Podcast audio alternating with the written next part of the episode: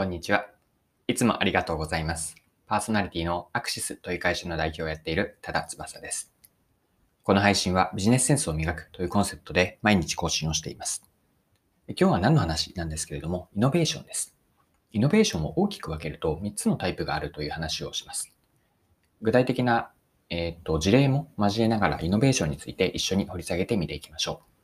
う。それでは最後までぜひお付き合いください。よろしくお願いします。はい。え今日はイノベーションについてです。で、最初にご紹介したいのは、イノベーションは大きく3つのタイプがあるということです。で3つとは何かこれは私の言い方なんですが、3つというのは創造型イノベーション、持続型イノベーション、そしてシフト型イノベーションです。もう一度言うと、創造型、持続型、そしてシフト型です。で1つ目の創造というのは、クリエーションの作るという字を書く創造ですね。創造型、持続型、そしてシフト型。以上の3つがイノベーションの大きく分けた時の3つの方向性、アプローチかなと私は捉えています。はい。では順番にですね、今の3つのイノベーションの型、タイプをもう少し具体的な事例も交えながら見ていきましょう。はい。1つ目の創造型のイノベーション。これは何でしょうか？創造型のイノベーションというのは、これまでになかった新しい技術を使ったり、あるいはデザイン、ユーザー体験、ビジネスモデルを導入をして、全く新しい、こう0から1になるようなタイプのイノベーション。これは創造型と言っています。具体具体例を考えると、私がパッと思いついたのは Airbnb ですね。Airb です。Airb は宿泊という体験を、これまでの、それまでの Airb 以前のホテルとか旅館が中心だったものを全く違うものに変えましたよね。そのコミュニティに根ざしたもの、文化を享受できたりとか、単に泊まるとか食事をするだけではなくて、体験、こととか時間をすごく有意義なものにする、えー、っと価値をユーザーに提供していて、それを全く違うやり方、ホテルとか宿泊所を持たない、リソースを持たなくても実現するやり方を成し遂げたというのが Airb だと思っていて、これは従来と全く違った体験という意味で創造型イノベーションだと私は思っています。はい。では、二つ目のタイプですね。持続型イノベーションを見ていきましょう。この持続型イノベーションというのは、一つ目の創造型とは、ま、真逆と言っていいかなと思っていて、ま、従来の延長線上でもたらされるものなんですね。で、全く新しいかというと、そうではないので、あの、ま、厳密に言うとイノベーションと言えるかというのも議論の余地は残っているかなと思っているんですが、私はま広くイノベーションを捉えるという意味で、持続型イノベーションを2つ目のタイプと見ています。で、これは今までの延長線上でこう進化をしていくものなので、例えばそうですね、身近な例で言うと、こう食品とか飲料であれば新しいフレーバーが追加されるというのも持続型のイノベーションと見ていいかなと思っていますし、あとはそうですね、えっと、身近なものでもう一度、もう一つ加えるとすると、例えば iPhone があって、iPhone の例えば10から11になって、11から12になるといったような、そのそれぞれの中には革新的な技術は入っているかもしれませんが、広く見ると、それは従来の延長線上で持続的に階段をこう一つずつ上がるようなイノベーションが起こっているというのが、この持続型イノベーションです。はい。では、三つ目のシフト型。これは何でしょうか？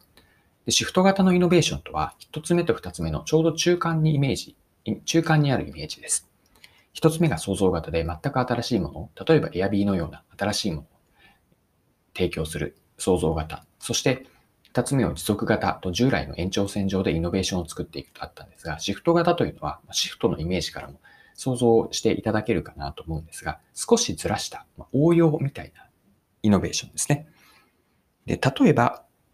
うんと、スマホ、スマートフォンが私はシフト型のイノベーションだと見ています。で、従来のスマホ以前の携帯電話ありましたよね。折りたたみのあのフィーチャーフォンと呼ばれるスマえっと、携帯電話です。で、従来の携帯と全く違うわけではないんですけれども、でも、えっと、非連続で変化が起こったというのがスマホだと思うんです。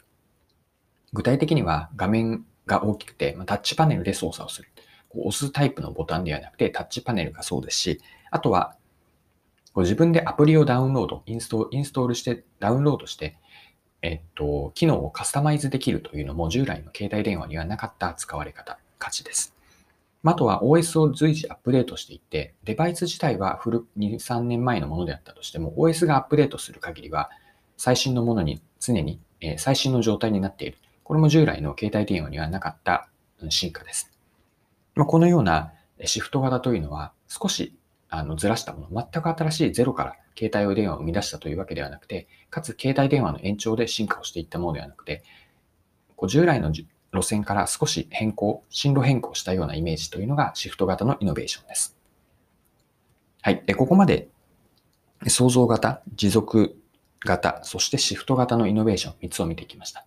なんとなくですけれども、私がここで共有しようと思っていたイノベーションの3つのタイプ、イメージを共有することができたでしょうか。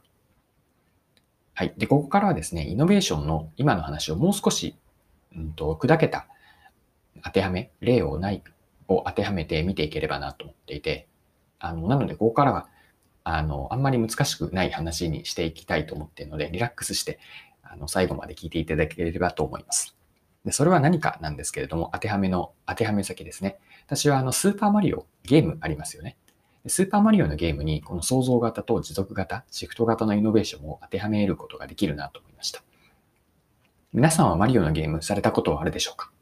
古くはファミコンから始まって、スーパーファミコン、ニンテンドー64とかがあって、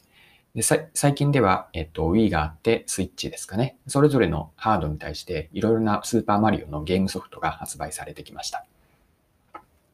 で、今回のテーマ3つのイノベーションのタイプである創造型、持続型、シフト型をそれぞれ当てはめると、創造型というのは、まずは初めてのマリオゲームですよね。スーパーマリオブラザーズ1です。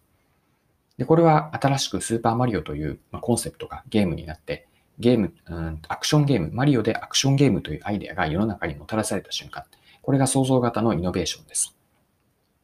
で、アクションゲームで遊び方はシンプルですよね。ですが、それまでにはなかった、こう、いろんな人が熱中するようなゲームを提供したというのが、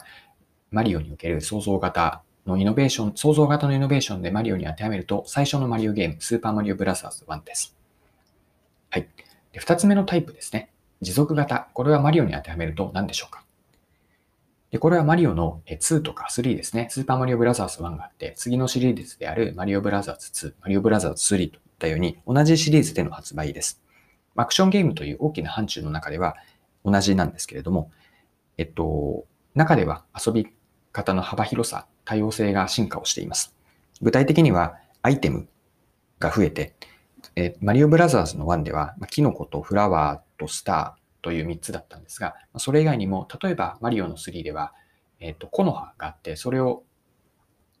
得ると、えっと、尻尾が生えて、マリオがタヌキのようになるんですよね。で、尻尾があることによって、空を飛ぶことができるようになりました。あとは、マリオブラザーズ2、3、それ以降のシリーズが増えることによって、キャラクターも増えましたよね。最初のブラザーズ1では、マリオとルイージだったんですけれども、例えばヨッシーとか、違うキャラクターが増えていった。これも持続的なイノベーションの具体例として当てはめると、マリオブラザーズ2とか3、それ以降のシリーズがそうかなと思います。はい。では、3つ目のシフト型。これは何かというと、例えば、マリオのアクションゲームからさらに、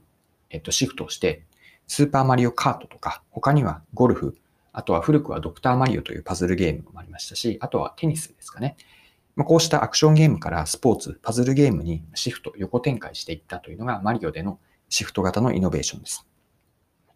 で、マリオという全体の世界観は継承しつつ、新しいゲームからのユーザー体験を提供しているので、これは創造型でもないし、持続型でもなく、少しずらして横展開して応用していったシフト型の例を当てはめると、マリオカートとか、ゴルフ、テニス、ドクターマリオのような、えー、派生していったゲームかなと。今回も貴重なお時間を使って最後までお付き合いいただきありがとうございました。この配信はビジネスセンスを磨くというコンセプトで毎日更新をしています。次回もぜひ聴いてみてください。それでは今日も素敵な一日をお過ごしください。